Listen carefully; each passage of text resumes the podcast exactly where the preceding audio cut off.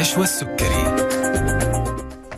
بسم الله الرحمن الرحيم. السلام عليكم ورحمة الله تعالى وبركاته. حلقة جديدة من طبابة تأتيكم على الهواء مباشرة عبر أثير إذاعتكم ألف ألف FM الموجة السعودية.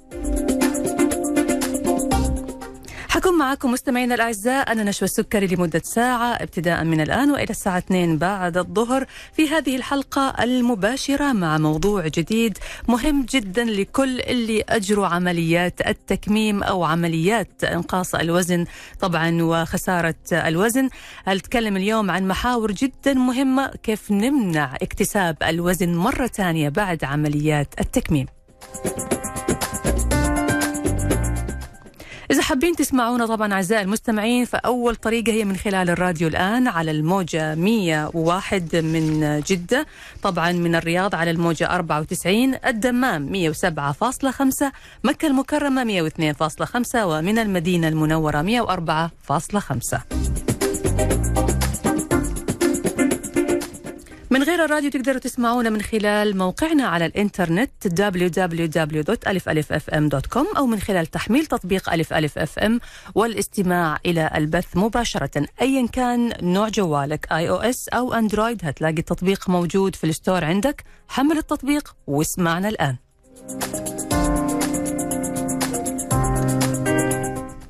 طبعا أعزائي المستمعين إذا حابين تتواصلوا معنا تقدروا تتواصلوا معنا من خلال حساباتنا على ال social media فيسبوك تويتر انستغرام وتيك توك وكمان على اليوتيوب. أو تتواصلوا معنا الآن مباشرة أثناء بث البرنامج بالاتصال على الرقم 012 61 61 100 أو إرسال رسائلكم على الواتس 055 66 89 01 طبعا مستمعينا الكرام الحفاظ على الوزن بعد عمليات التكميم يعتبر واحدة من أصعب التحديات التي قد تواجه العديد من الأشخاص الذين أجروا هذه العمليات. الأطباء بيحرصوا أشد الحرص على إعطاء النصائح الضرورية والتأكد من تطبيق الاحتياطات بعد إتمام إجراء العملية وذلك للتأكد من الحصول على النتائج المرغوبة وتجنب زيادة الوزن مرة ثانية. الكثير من الإحصائيات أشارت إلى أنه تقريبا 25% ممن أجروا جراحات السمنة وتحديدا تكميم المعدة بيكونوا عرضة لزيادة الوزن من جديد بعد ثلاث سنوات من إجراء العملية وربما أقل. ما هي الأسباب اللي بتؤدي لزيادة الوزن بعد التكميم؟ بالرغم من أنه المعدة تم اقتصاص جزء كبير منها وأصبحت أقل حجما.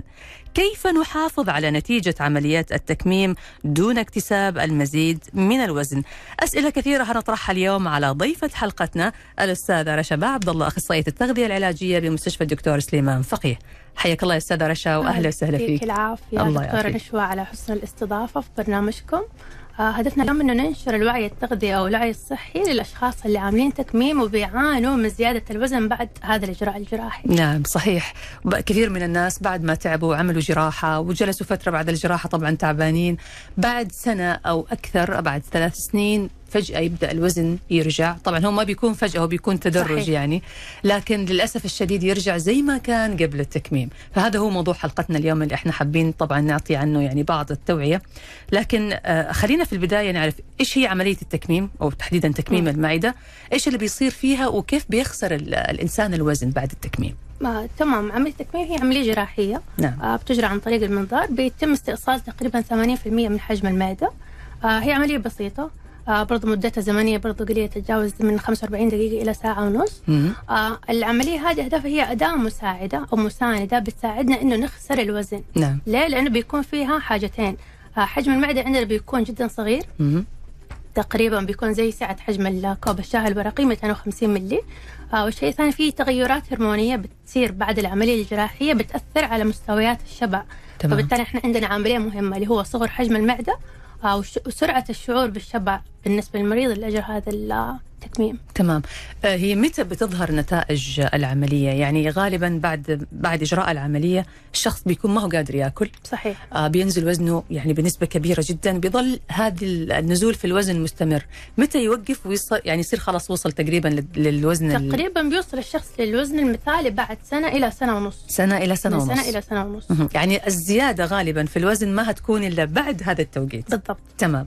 طيب إحنا نعرف كمان إنه آه، عملية تكميم المعدة بحكم إنه الإنسان ما بيقدر ياكل كل حاجة بياكل أشياء معينة بسيطة. أيوه سوائل الأشياء الصلبة بتكون صعبة في البداية صحيح. وبالتالي هذا ممكن يكون آه، بي يعني ممكن يأثر على صحته وبالتالي زيارة أخصائي التغذية قبل ما يعمل عملية تكميم المعدة جدا مهمة جداً. فكلمينا عن هذا الموضوع تمام يهمني أنا أثقف المريض قبل ما يتخذ هذا الإجراء. يعني أول سؤال بسأله أنت ليش اتخذت قرار التكميم؟ مم. هل جربت قبل كده تمشي على نظام غذائي؟ آه هل مارست نشاط بدني؟ يعني التكميم آه أنا أعتبرها أداة مساندة لنزول الوزن زيها زي حبوب التخسيس زيها زي الإبر المنتشرة حاليا للتحكم بالشهية زيها زي الشخص اللي قرر إنه يتبع نظام غذائي ويمشي على آه عادات غذائية صحية. تمام. طيب أنت ليش اخترت التكميم؟ هو يعتقد إنه التكميم ضغطة زر.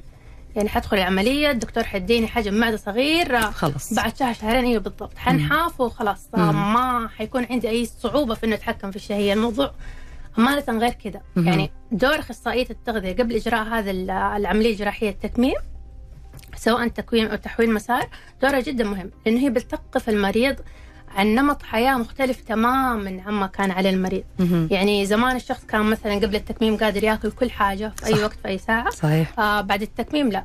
مم. أنت عندك five stages أو خمسه مراحل غذائية لازم تمشي عليها مم. بالمدة وبالزمن. ما ينفع تقول أنا والله في المرحلة الأولى حاسس نفسي قادر امضغ قادر أبلع أنتقل للمرحلة الثانية قبل ما أتمها أنتقل للمرحلة الثانية للثالثة آه قبل ما أخلص الأسبوعين فيها لا. فأنا حثقف المريض كيف حياتك حتكون؟ مهم.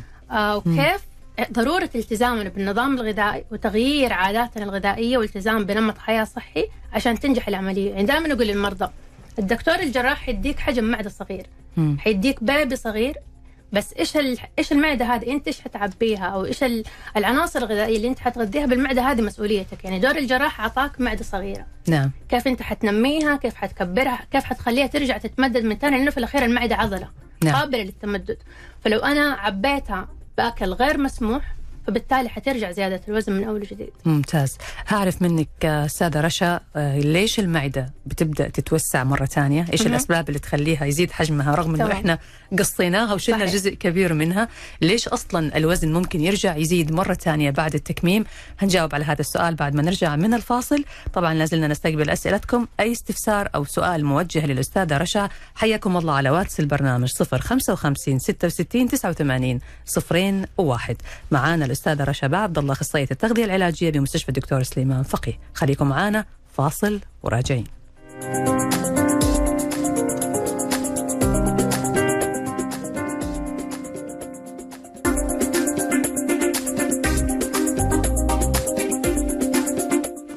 حياكم الله من جديد مستمعينا الأعزاء وأهلا وسهلا فيكم مرة ثانية في طبابة على ألف ألف أف أم ومع ضيفة حلقتنا الأستاذة رشا عبد الله أخصائية التغذية العلاجية بمستشفى الدكتور سليمان فقيه بجدة. طبعا لازلنا نستقبل أسئلتكم على الواتس 055 66 89 صفرين واحد واتصالاتكم على هاتف البرنامج 012 61 61 100. أرحب بضيفة الأستاذة رشا مرة ثانية ونواصل معنا نواصل حوار البرنامج وقبل ما نواصل الحوار في معانا اتصال نقول ألو يا هلا وسهلا. ألو السلام عليكم. عليكم السلام ورحمة الله. حياك الله. تفضل. كيف الحال يا أستاذة؟ الله يسلمك. الحمد لله. مين معي؟ آه، محمد علي معها تفضل يا أستاذ محمد. أنا استفسر بس من الأستاذة رشا. آه، إيه دخل التكميم في المرارة وارتجاع المريء؟ في بعض الدكاترة يعملوا عملية التكميم ويعملوا فحص دايم على المرارة. فإيه السبب؟ آه، إيه اللي بيحصل يعني عشان يعمل تشيك تمام. تشيك دايم كل أسبوع على المرارة. ويا ترى الواحد لو شايل مرارة أو عنده ارتجاع مريء ممكن في الحالة دي يعمل تكميم؟ تمام. وصل السؤال يا أستاذ محمد. الله يعطيك العافية. الحين بنجاوبك على السؤال. حياك. شكرا. يا هلا وسهلا. تحب نجاوب على السؤال الآن ولا نخليه في الجزء الأخير من الحلقة؟ آه تمام في الجزء الأخير. خليه في الجزء الأخير. طيب أستاذ محمد تابعنا. إحنا دائما نجاوب على الأسئلة في آخر جزء من الحلقة علشان بس نمشي بتدرج ال- الأسئلة والمحاور. آه طيب إحنا كنا بنقول للأستاذة رشا إنه إيش هي الأسباب؟ إحنا خلاص تكلمنا قلنا إنه الشخص بيبدأ يفقد الوزن بعد التكميم بياخذ سنة سنة ونص لين ما يوصل إلى الوزن المثالي. طيب آه بعد ما بيوصل للوزن المثالي بيبدأ بعد كذا يزيد الوزن مرة ثانية مو عند كل الناس صحيح. بس عند البعض نبى نعرف ليش. طيب إحنا دائما بنقول للأشخاص ال- اللي عاملين تكميم انه طريقة أصلا أكلهم بعد التكميم دائما تكون مختلفة. نعم. يعني ممكن الأشخاص الطبيعيين آه، أقدر آكل آه، في البداية كربوهيدرات رز عيش بعد كذا آكل بروتين خضروات فواكه. آه، بالنسبة للمتكلم المتكممين عفوا الموضوع مختلف تماما. يعني المفروض يبدأوا بالبروتينات اي بعد كذا خضروات وفواكه وينتهوا بالنشويات أو بالكربوهيدرات. ليش؟ لأنه احتياجهم من البروتين بيكون أعلى. مهم. سعة المعدة أساسا ما بتشيل كمية أكل كبيرة. فأنا أحب أغذي الجسم أو أحط المغذيات الأساسية تكون بروتين. بعد كذا خضروات وفواكه وبعد كذا الكربوهيدرات والنشويات يعني ياخذ الحاجة اللي تفيد جسمه بالضبط. علشان المعدة ما بتتحمل تأكل أصلا كمية ما تاخذ كمية كبيرة كمية يعني. كبيرة الأكل ما حتاخذ تمام. فيهمني تتغذى بالبروتينات بعد كذا فواكه خضروات وبعد كذا كمية كربوهيدرات بسيطة. ممتاز. بالطريقة هذه اللي مسوي التكميم ما يصير عنده سوء تغذية. أو ما. يصير عنده مشاكل أو هبوط حاد مثلا أو لأنه نعرف زي ما حضرتك قلتي إنه الكمية اللي بيأخذها بعد التكميم كمية بسيطة جدا كمية جدا بسيطة تقريبا ما بتتجاوز الثلاثة ملاعق في الوجبة الواحدة مهم. لكن بعد فترة بيبدأ يأكل بشكل طبيعي أيوه. ويأخذ كميات أكبر من أول إيش صحيح. اللي بيصير بعد فترة؟ طيب إحنا قلنا إحنا في البداية عندنا خمسة مراحل. اي غذائية للتكميم. نعم. المرحلة الخامسة والأخيرة اللي هي الشخص بيقدر يأكل من كل شيء موجود قدامه مم. ولكن بننصحهم ما بتتجاوز الثلاثة ملاعق في الوجبة الواحدة. طيب إحنا خلينا ناخذ الأول المراحل الخمسه هذه بما. إنه في معانا اتصال. طيب معلش نستأذنك ناخذ هذا الاتصال. ألو؟ أهلا مساء الخير أختنا شواء مساء النور يا هلا وسهلا. أنا وفاء من الجنوب في عندي سؤال يهمني للدكتورة. تفضل يا أستاذة وفاء. أيوة اللي عندهم ضغط دم وزيادة في الوزن يعني سمنة ويبغوا يسوون عملية تكميم. هل ينصحون بهذه العملية ولا لا؟ لأن الضغط ممكن يتعرض يتعرض لمضاعفات النسبة طيب أبشري. إن شاء الله بتجاوبك لك. رشا أهلا. وسهلا. طيب برضه هنجاوب على السؤال في نهاية الحلقة. طيب نكمل آه، أستاذة رشا كنا بنقول في خمس مراحل آه، تغذية غذائية. غذائيه غذائية بعد, بعد عملية. أيوه خلينا نعرف إيش المراحل هذه ونتكلم عن المرحلة الخامسة تمام. اللي من بعدها بتبدأ الزيادة زيادة الوزن. تحصل طيب إحنا عندنا خمسة مراحل غذائية بعد التكميم آه المرحلة الأولى بتستمر من يومين إلى ثلاثة أيام حسب تحمل المريض نعم آه المرحلة هذه بتكون عبارة عن سوائل شفافة إيش يعني سوائل شفافة يعني أنا لو رفعت السائل قدام إضاءة حقدر أشوف الضوء من خلاله. آه الأشياء بتكون مسموح فيها مثلا آه، موية آه مسموح فيها آه مسلوقة خضار مسلوقة دجاج فقط المسلوقة موية السيق مويتها. أيوة. آه جيلي بدون سكر زهورات ينسون شمر كراوية وموية. فهذه الأغذية مسموح بس من مدة يومين إلى ثلاثة أيام حسب تحمل المريض. تمام. بعد كده عندنا مرحلة السوائل الكاملة اللي تكون سوائل أثقل من السوائل الشفافة. آه نقدر نضيف فيها حليب لبن زبادي ومكملات البروتين. ممتاز. وهذا بالنسبة لي شيء أساسي ما في تهاون. آه لأنه زي ما قلت لك المعدة أصلا حجمها صغير. نعم. لازم أغذيها بكمية بروتينات مرة عالية. آم وما حقدر آخذ كمية البروتين في مرحلة السوائل الشفافه غير بالمكملات الغذائية. تمام. فدائما أقول للمرضى حاولوا تغذوا نفسكم بالمكملات الغذائية المرتفعة في البروتين في المرحلة الثانية. لا تهملوها لا تتعاملوا معاها بأنها اكسسوارز أو شيء تكميلي. هي. شيء أساسي مو تكميلي. تمام. لأنه ممكن الجسم يعني يفقد وزن كمية كبيرة. أنا حوقف على الميزان اليوم عملت التكميم بعد 10 أيام بعد 20 يوم أوه أنا نزلت 20 كيلو مم. طب ممكن 20 كيلو كرقم انت فرحانة فيه بس هو لو جيت أنا ححلله في الانبدي في الميزان الموجود الموجود عفوا في المستشفى حلاقي ممكن المفقود من الوزن كله عبارة عن عضل آه. واصلا البناء العضلي ياخذ وقت طويل عشان, عشان أنا يحصل عشان أكون يتم عضل في. الجسم مم. فايش الفائده إن أنا أنزل مثلا 10 كيلو 20 كيلو في البداية بس الجسم مترهل. حضطر بعد كده بعد ما أوصل للهدف المنشود أو للوزن المثالي حضطر أروح لبلاستيك سيرجري جراح تجميل عشان, عشان أشيل الترهلات هذه وألم لا لا لا فمن مم. بدري آخذ آه، مغذيات مرتفعة بالبروتين وطبعا في العيادة نقدر ننصحهم بأنواع مرة كثير. يعني هذه المغذيات اللي هي مرتفعة البروتين بتساعد على عدم ترهل الجلد وال أيوه لأن. أنا بغذي الجسم بكمية بروتين مرتفعة. فبحاول إنه الفقدان الوزن يكون عن طريق الدهون مو عن طريق الكتلة العضلية. تمام ممتاز. طيب. ممتاز. آه بعد كده حنتقل للمرحلة الثالثة اللي هي الأكل المهروس أو المضروب في الخلاط. مم. إحنا نسميه قوام الأكل للعمر اللي في اللي الوجبات حتى تبع الأطفال بعمر ستة شهور. أيوه. اللي تكون مهروسة في الخلاط.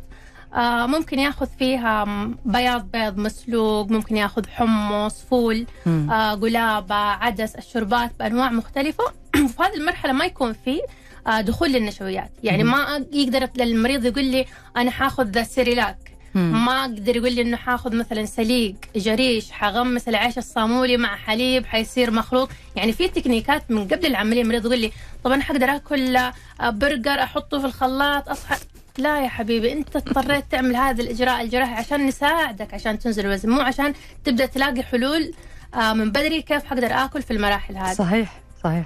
هذا بالنسبة للمرحله الثالثة الأكل المخلوط في الخلاط. بعد كذا المرحلة الرابعة اللي هو الأكل بيكون مقطع صغير صغير زي قوام الشكشوكة أو زي قوام اللحم المفروم أو زي قوام ال scrambled egg. مقطع صغير ونقدر نضيف نشويات بكميات بسيطة.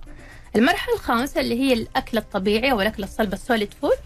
آه بيقدر الشخص ياكل فيها بما لا يتجاوز ثلاثة ملاعق في الوجبة الواحدة وننوه إنه ما ينفع تشرب وتاكل في نفس الوقت هذه هتكون بعد كم يوم تقريبا؟ تقريبا بعد شهر ونص من العملية بعد شهر ونص تمام يعني ياخذ برضو وجبة بس مقطعة قطع صغيرة وتكون أشياء برضو soft ما هي صلبة تكون لا في المرحلة الخامسة نحن خلاص وصلنا لل solid food الأطعمة ياخذ الصلبة آه الأطعمة ياخذ. بس أنا لو قدامي مثلا طبق فيه له دجاج مم. وطبق فيه له سلطة مم. وطبق فيه له خضار سوتيه أيوه وطبق فيه له رز تمام فللمتكمل المفروض ياكل ملعقتين بروتين يقابلها ملعقة من الخضار أو الفواكه ويحاول قدر المستطاع إنه يتجنب الكربوهيدرات وتكون آخر خيار متاح بالنسبة له. تمام. فأنا دائما أقول لهم حاولوا تاكلوا ثلاثة ملاعق لأنكم لو أكلتوا الرابعة ما حتقدر حتستفرغوا كل آه الاكل هذا السبب اللي يخلي اللي بيسوي التكميم إنه يجي له استفراغ. أيوه. إنه أكل أكثر, من أكثر الناس من حاجته لأنه زي ما قلنا في البداية إنه سعة المعدة أساسا جدا صغيرة. تمام. فهي يا حتشيل أكل يا مم. حتشيل موية ودائما ننوه عليهم إنه ما ينفع تاكلوا وتشربوا في نفس الوقت. مهم. إذا شربتوا وأكلتوا المعدة حتطفح وتستفرغوا كل اللي اكلتوه مم. وبرضه كمان كثافة الموية جدا مرتفعة. فلو أنا عبيت المعدة بكمية موية ورجعت حطيت فيها ثقل الأكل فحدي مجال للمعدة إن هي توسع. هذا رقم واحد. أيوه أوكي. الشيء الثاني اللي بننوه عليه إنه نحاول قدر المستطاع نتجنب المشروبات الغازية، يعني الصودا اللي موجودة في المشروبات الغازية بتعمل توتر في جدار المعدة. فبتعمل ارتخاء مع الوقت سانتي على سانتي يوم عن يوم حتبدأ تتوسع معانا المعدة، يعني الصودا اللي موجودة في المواد الغازية في المياه الغازية مو بس إنه هي عشان مو بس بيبسي أو 7 أو كل أنواع المياه الغازية. الغازية حتى ال sparkling water أيوه. ما ننصح فيها. للمرضى لأنها في النهاية غازات حتدي توتر في سطح جدار المعدة بالتالي حتتوسع يوم عن يوم أوكي يعني هي مشكلتها مو بس في السكر اللي موجود فيها مو بس السكر أيوة. نفس الصودا اللي موجود الصودا نفسها تخلي. المعدة بتساعد بتساعد على إنه هي المعدة ما يصير حتوسعها من يوم بس, بس يوم تصير عن. يوم مم. سنتي عن سنتي حتبدا تتوسع المعدة معنا جميل هنكمل معاك يا أستاذة رشا. إيش الأسباب اللي بتؤدي لزيادة الوزن بعد التكميم؟ لكن هنطلع الان فاصل قصير نرجع بعد نكمل حوارنا. ومعنا ضيفتنا الأستاذة رشا عبد الله اخصائيه التغذية العلاجية بمستشفى الدكتور سليمان فقيه. موضوعنا اليوم عن أسباب زيادة الوزن بعد عمليات التكميم. نستقبل أسئلتكم. لازلنا على واتس البرنامج 055 66 89 صفرين واحد. خليكم معنا فاصل وراجعين.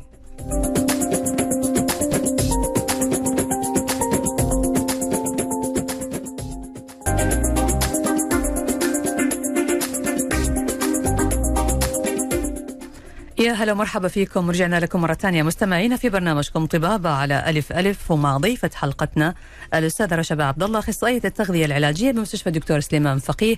موضوعنا اليوم عن زيادة الوزن بعد عمليات التكميم وليش في كثير من الناس بيزيد وزنهم بعد إجراء هذه العملية.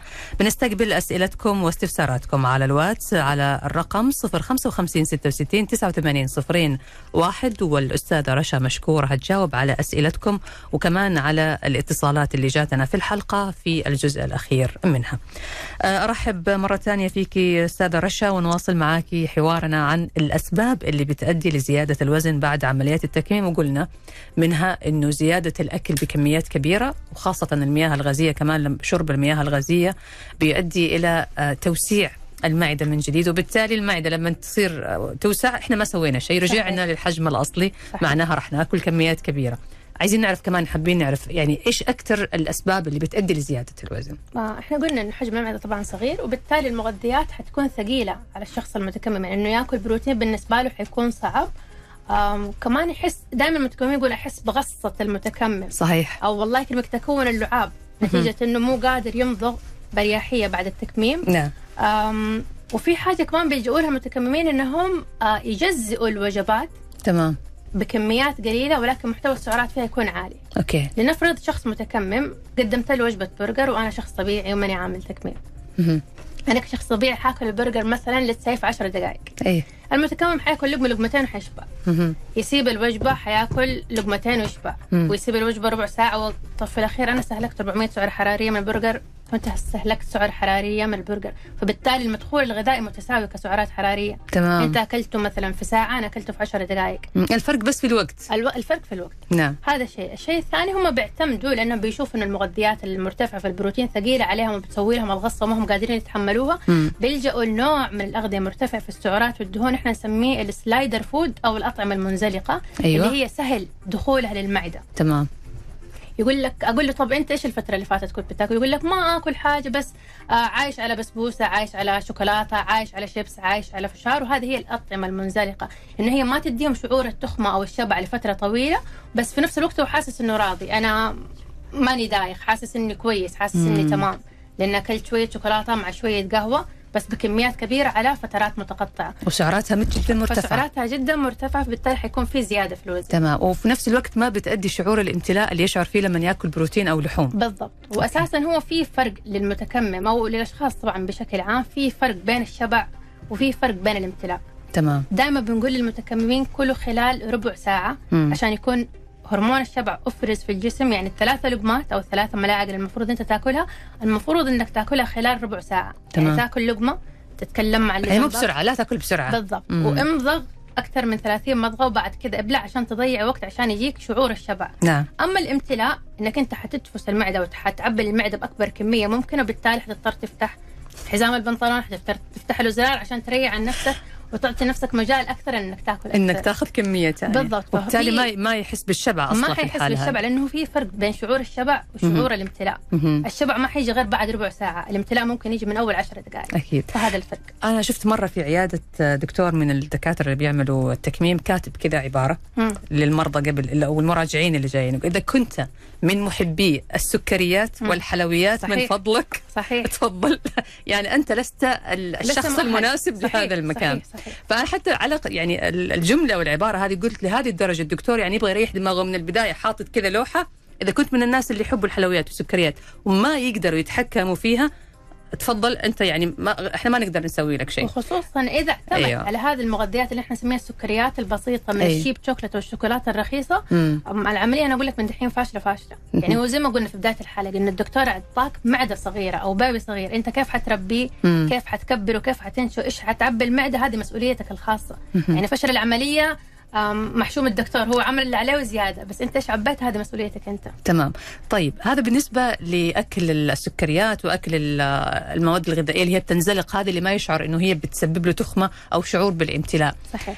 آه كميات الأكل اللي بيأكلها الشخص هو ليش بمرور الوقت بيشعر أنه كمية بت- قاعدة تزيد؟ هو كل ما الكمية تزيد يشعر أنه كده صار طبيعي ورجع ل- لحياته الطبيعية. لحياته الطبيعية. أي لكن هل هذا الشيء صح أنه يأكل كميات كبيرة حتى لو كانت أقل من ما قبل هي لو المعدة توسعت. أيوة هنا هي النقطة المعدة لو توسعت حيأكل كمية كثيرة. أو في techniques هم المتكممين معتمدين عليه أيوة. إنه حاكل خلال عشر دقائق وحريح أي. وحرجع آكل ثاني فبالتالي المدخول الغذائي من السعرات الحرارية هو اللي بيؤدي لزيادة الوزن. تمام. لأنه هو ماسك التكنيك الغلط. تمام. يعني ما بيكتفي بثلاثة ملاعق ويوقف ويتصرف في الباقي من الوجبة لا هو مخلي الوجبة وبيكملها على فترات متقطعة. مهم. فبالتالي المأخوذ الغذائي من السعرات الحرارية مساوي للشخص الطبيعي فما استفدنا من العملية. شيء. ممتاز. في نقطة ثانية برضو ممكن تخليهم ياكلوا زيادة إنه غالبا بعد إجراء عملية التكميم آه بيصير عند الشخص هبوط يشعر طول الوقت إنه عنده هبوط أو نسبة السكر عنده منخفضة يقول لك لا أنا محتاج إنه أنا آكل علشان أعوض هذا الشيء. فهذه يمكن تزيد كمان الوزن عنده آه هذه تزيد الوزن إحنا نسميها كمان متلازمة الإغراق أو ال dumping syndrome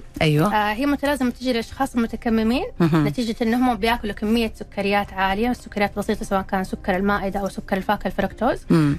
كمية سكر بتدخل للجسم دفعة واحدة. نعم. كمية عالية. الجسم بيضطر يفرز كمية إنسولين جدا كبيرة عشان يدخل السكر للامعاء بحيث إنه يصير له عملية امتصاص.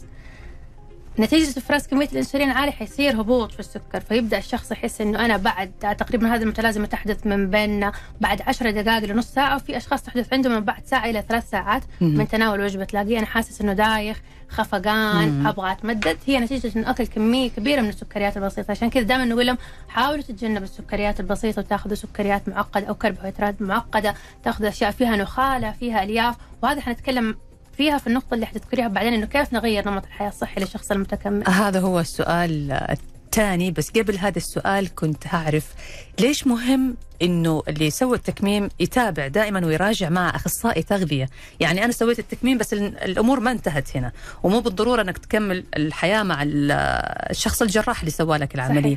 في جانب ثاني مهم بعد إجراء العملية والاطمئنان على سلامتها وصحتها وأمور تمام الحمد لله هي الجانب التغذوي وهنا مم. يجي دور أخصائي التغذية صحيح. فإيش دور أخصائي التغذية في الحالة هذه إحنا في كل مرحلة بنتابع مع المريض نزول الوزن وقلت لك يهمني من البداية أعرف النزول من الوزن هل كان فعلا من الكتلة العضلية ولا كان من مم. كتله الدهون اللي موجودة في الجسم. تمام. يعني مراجعة على مراجعة حبدا ألاحظ لا انتبه. المرة هذه الكتلة العضلية نزلت عندي معناته أنت الفترة هذه ما أنت ماشي على النظام الغذائي بشكل صحيح ما بتأخذ بروتيناتك بالشكل الكافي.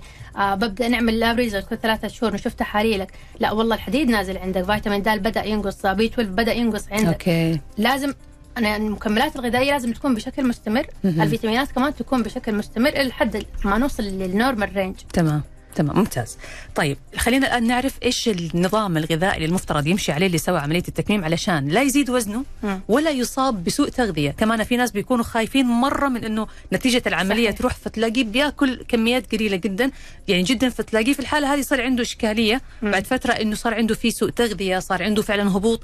فكيف يحافظ على النتيجة؟ دائما نقول نستخدم البدائل الصحية. نعم. يعني إذا أنت بتعود دائما يعني دائما نقول لهم عودوا من المراحل الأولى للتكميم عودوا فمكم إنه ما يتقبل طعم السكر. يعني لو أنتم من زمان متعودين إنكم تشربوا الشاي بسكر إيه المراحل الأولى دائما نقول لهم حاولوا ما تضيفوا سكر تمام. ابدأوا استطعموا الشيء بطعمه الأصلي بدون ما تضيفوا عليه سكر حبيتوا تضيفوا ضيفوا كمية جدا بسيطة من بدائل السكر يعني بدل ما نستخدم سكر المعدة السكر الأبيض استخدموا سكر ستيفيانا ما أيوة. حبيتوا تاخذوه في ظروف ينباع عند العطارين بصيغته الطبيعية زي أوراق النعناع المجفف تقدروا تضيفوها. آه دائما متعودين تاخذوا رز أبيض خذوا رز أسمر تاخذوا عيش أبيض خذوا عيش أسمر. تمام. يعني في الأخير هو healthy lifestyle يعني ما حقول لك لا تاكل شوكولاتات لأنه هذا شيء طبعا مستحيل. مهم. بس بدل ما تاكل cheap chocolate والشوكولاتات الرخيصة الموجوده في البقالات لا خذ protein bar نسبة البروتين فيه له عالية كمية السكر فيه له قليلة حيديك شعور الرضا. تمام. إنك أنت أكلت حاجة حلوة. آه اشتهيت تاكل حلا لا تمشي على نفس العادات الغذائية القديمة اللي أنت ماشي عليها إنه لازم أعبي زبدية كبيرة من الحلا. خذ ملعقة. خذ ملعقة عن النفس. اشتهيت حاجة خذ من نفسك لقمة بس ما ترجع للعادات الغذائية القديمة. إذا أنت ما غيرت ال mindset تبعك قبل ما تعمل التكميم ما غيرت طريقة تفكيرك عن الأكل صدقني العملية عمرها ما حتنجح معك. تمام. لكن هل يفترض إنه اللي يسوي تكميم يضل طول عمره ماشي على مكملات غذائية وفيتامينات؟ المكملات الغذائية أمانة أيوه حيكون ماشي عليها فترة جدا طويلة. مم. وقلت لك بالتحليلات الدورية حيبان معانا. إذا لأنه الامتصاص عندهم بيكون غير. مهم. نتيجة عملية القص الامتصاص بيكون في سوء في نعم. الامتصاص أو عدم كفاية للامتصاص. فحنحتاج إنه نكمل على المكملات الغذائية. سواء فيتامينات معادن وهذا الدكتور يقررها. لكن احتياجه من البروتين كمية البروتين اللي هو لازم يستهلكها خلال اليوم. هذه إحنا نحددها سواء عن طريق الأكل الطبيعي أو إذا الشخص غير قادر إن هو يستوفي احتياجاته الغذائية من الأكل الصلب بندعم بالمكملات الغذائية. ممتاز. حلقتنا مستمرة معك أستاذة رشا عبد الله أخصائية التغذية العلاجية بمستشفى الدكتور سليمان فقيه. هنواصل لقاءنا أستاذة رشا لكن بعد ما نرجع من الفاصل ولا زلنا نستقبل أسئلتكم على الواتس 055 66 89 صفرين واحد. خليكم معنا فاصل وراجعين.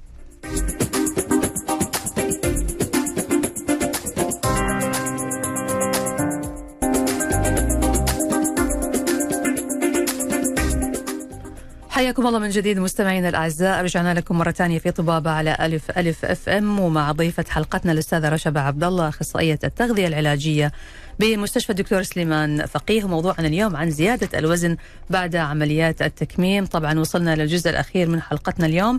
لو حابين ترسلوا لنا ممكن نستقبل أسئلتكم على الواتس في خلال دقيقتين أو ثلاث دقائق الوقت اللي باقي صراحة يعني مرة ضيق. آه فممكن ترسلوا لنا على الواتس 055 66 89 صفرين واحد. أواصل حواري مع الأستاذة رشا ونتكلم عن آه كنا بنتكلم عن أسباب زيادة الوزن بعد التكميم. وفي سؤال برضو مهم أستاذة رشا آه بالنسبة للمرأة. آه المرأة تحديدا اللي حابة أنها تعمل تكميم في آه احتياطات معينة لازم تحرص عليها خاصة بالنسبة للحمل وال- والإنجاب وكذا. إذا هي عملت تكميم المفروض تتوقف عن الإنجاب خلال سنة ونص إلى سنتين نعم يفضل إنه من سنة ونص إلى سنتين تتوقف عن الإنجاب بعد كذا يعني توصل للوزن المثالي وتقدر بإذن الله تحمل وإذا صار لا قدر الله يعني موضوع طبعا هو خير أولا وأخيرا أكيد، إذا أكيد. صار يعني إيش. هل ممكن يكون في هنا مشكلة مع عملية التكميم؟ آه حيكون في مشكلة إنه هي كمان ما حتقدر تأخذ مغذيات كاملة لأن المعدة صغيرة هي حتحتاج مغذيات كافية لها ولل baby ممكن في أدوية تتعارض. إنه ما ينفع ناخذها خلال الأشهر الأولى من الحمل الأشهر الثانية من الحمل ال first وال second وال trimester. ممكن يكون في تعارض ما بين الأدوية وما بين إنها عاملة تكميم فالأفضل لا تمام طيب إحنا تكلمنا عن الجانب الغذائي تمام. بالنسبة للرياضة هل الرياضة فعلا ضرورية هو. كذا كذا ما بيأكل يعني إيه. كمية الأكل قليلة فبعض الناس يقول لك أنا بريح دماغي وأبغى حاجة توقف الأكل لأنه أنا صراحة بطبعي كسول وما أتحرك كثير الرياضة لها دور جدا مهم عشان نمنع الترهلات. إنه ما تصير آه نزيد الكتلة العضلية إذا زادت عندنا الكتلة العضلية حيزيد نسبة الحرق تمام. عندنا للدهون فالرياضة ما هي شيء تكميلي هي ثلاث عوامل اتباع نظام غذائي وإنه يكون في الرياضة ونحترم حجم العملية اللي إحنا عاملينها. أكيد يعني الرياضة هنا مفيدة مو بس جداً. علشان الحفاظ على الوزن كمان علشان تمنع الترهلات. الترهلات. ممتاز. طيب ناخذ الأسئلة اللي جاتنا. أول حاجة ناخذ الاتصالات. آه، جانا الاتصال من سؤال من الأخ محمد علي. يقول آه، إيش علاقة التكميم بالمرارة وارتجاع المريء؟ وهل الشخص اللي شايل المرارة ممكن يعمل تكميم؟ تمام. آه بالنسبة للحصوات يعني بعد عملية التكميم بيكون في خلل في امتصاص بعض أنواع الدهون. وبتقل كمان كمية الكالسيوم اللي موجودة بالأمعاء وبالتالي حيزيد امتصاص الأكزالات عن طريق الأمعاء وهذا اللي ممكن يؤدي إلى ظهور حصوات نعم. المرارة تمام. تمام؟ آه موضوع الارتجاع لأنه أصلا آه عفوا أصلا أثناء القص حجم المعدة بيكون فيه ارتفاع شوية عن وضعها الطبيعي. نعم. فكمية دهون عالية خلال الأكل بتزيد من موضوع الارتجاع. كمان حجم المعدة إنها صارت مرتفعة حيديهم شعور الارتجاع المستمر. وبالتالي بيكون صعب إنه يعمل تكميم في الحالة هذه لا هذه زي ما نقول مضاعفات أو من من المضاعفات. اللي بتصير بعد التكميم إنه ممكن تزيد حصوات المرارة وممكن يكون في الارتجاع بشكل دائم. يعني الشخص اللي عنده ارتجاع ممكن يكون عملية التكميم غير مناسبة له مثلا يفضل إنه ما يعملها؟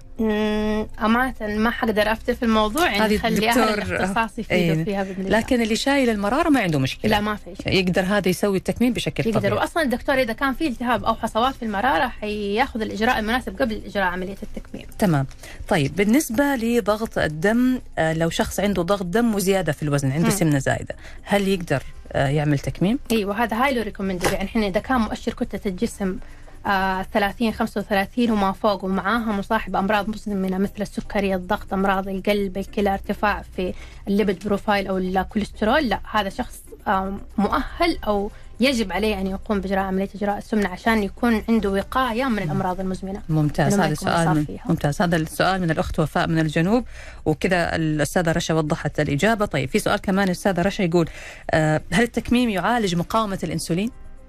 التكميم يعالج مقاومة الأنسولين أمانة يعني هو تحسين هو التكميم هي أداة. أي زيها زي لو أخذت حبوب للتخسيس زيها زي لو أخذت زي ما ذكرنا أول إبر للتنحيف.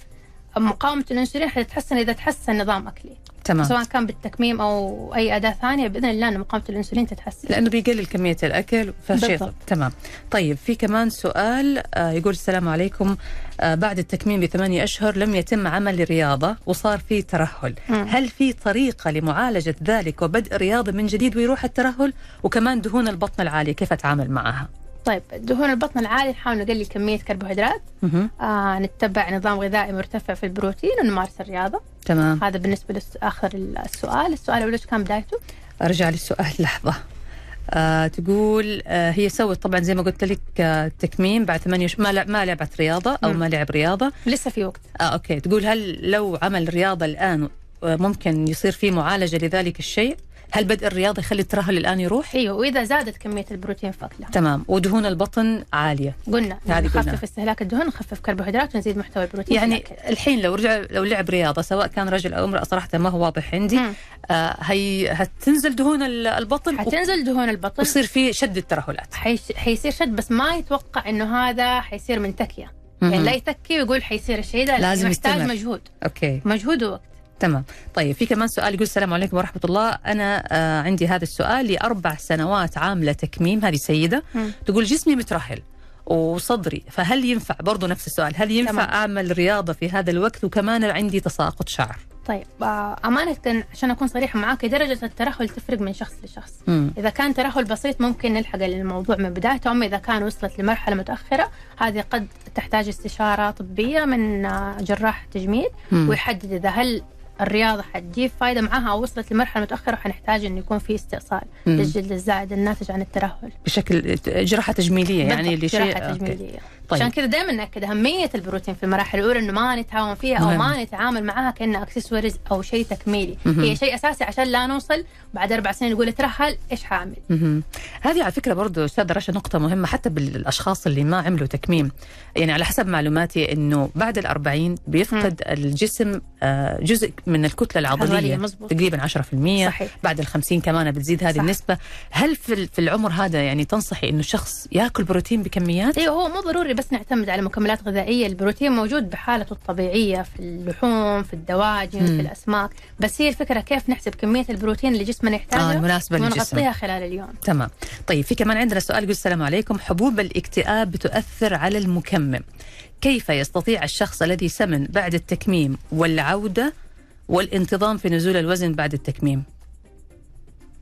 أنا السؤال عندي صراحة ما هو واضح أي. يقول حبوب الاكتئاب بتؤثر على المكمم هل بيسأل هل بتأثر الحبوب على الشخص اللي أجرى تكميم هو بيصير نوع من الاكتئاب مم. خلال الفترة الأولى من التكميم لأنه الشخص كان متعود يأكل كل حاجة نفسه فيها ووقف. والآن وقف مم. فبيحس إنه محروم فبالتالي بيكتئب. آه النقص الحاد في الفيتامينات بيؤدي للاكتئاب يعني أنا لو شخص طبيعي وماني عامل تكميم وكان فيتامين د عندي ناقص مم. ححس بشعور الاكتئاب شعور الحزن شعور انه بكون لوحدي آه الخمول الإرهاق من أقل مجهود وهذه كلها مو بس يعني نتيجة التكميم عشان العملية نفسها نتيجة okay. الأسباب اللي ناتجة من التكميم سواء نقص معادن نقص مغذيات أو نقص فيتامينات تمام أنا فهمت النص الثاني من السؤال هو يقول كيف يستطيع الشخص اللي سمن أو زاد وزنه بعد التكميم كيف إنه يعني يرجع وينتظم مرة ثانية وينزل الوزن بعد يجينا التكميم العيادة وحنعمل له نظام غذائي بإذن الله وحيرجع للوزن المنشود. طيب تمام. طيب كذا هذا آخر سؤال. آه خلاص تقريبا خلصنا كذا الأسئلة والمخرج يقول لي إحنا وصلنا لختام الحلقة. أنا بشكرك جزيل الشكر الأستاذة رشا عبد الله أخصائية التغذية العلاجية بمستشفى الدكتور سليمان فقيه. شكرا لوجودك معنا أستاذة رشا. شكرا لكم وسعيدة بحسن الاستضافة ويديكم العافية. يا رب. الله يعافيك. شكرا لك والشكر موصول لكم أنتم أيضا مستمعين الأعزاء. نلقاكم على خير إن شاء الله في الغد. حلقة جديدة من طبابة موضوع جديد وضيف جديد من ضيوفنا اللي دائما بيزودونا بالمعلومة الجديدة في الرعاية والخدمة الصحية.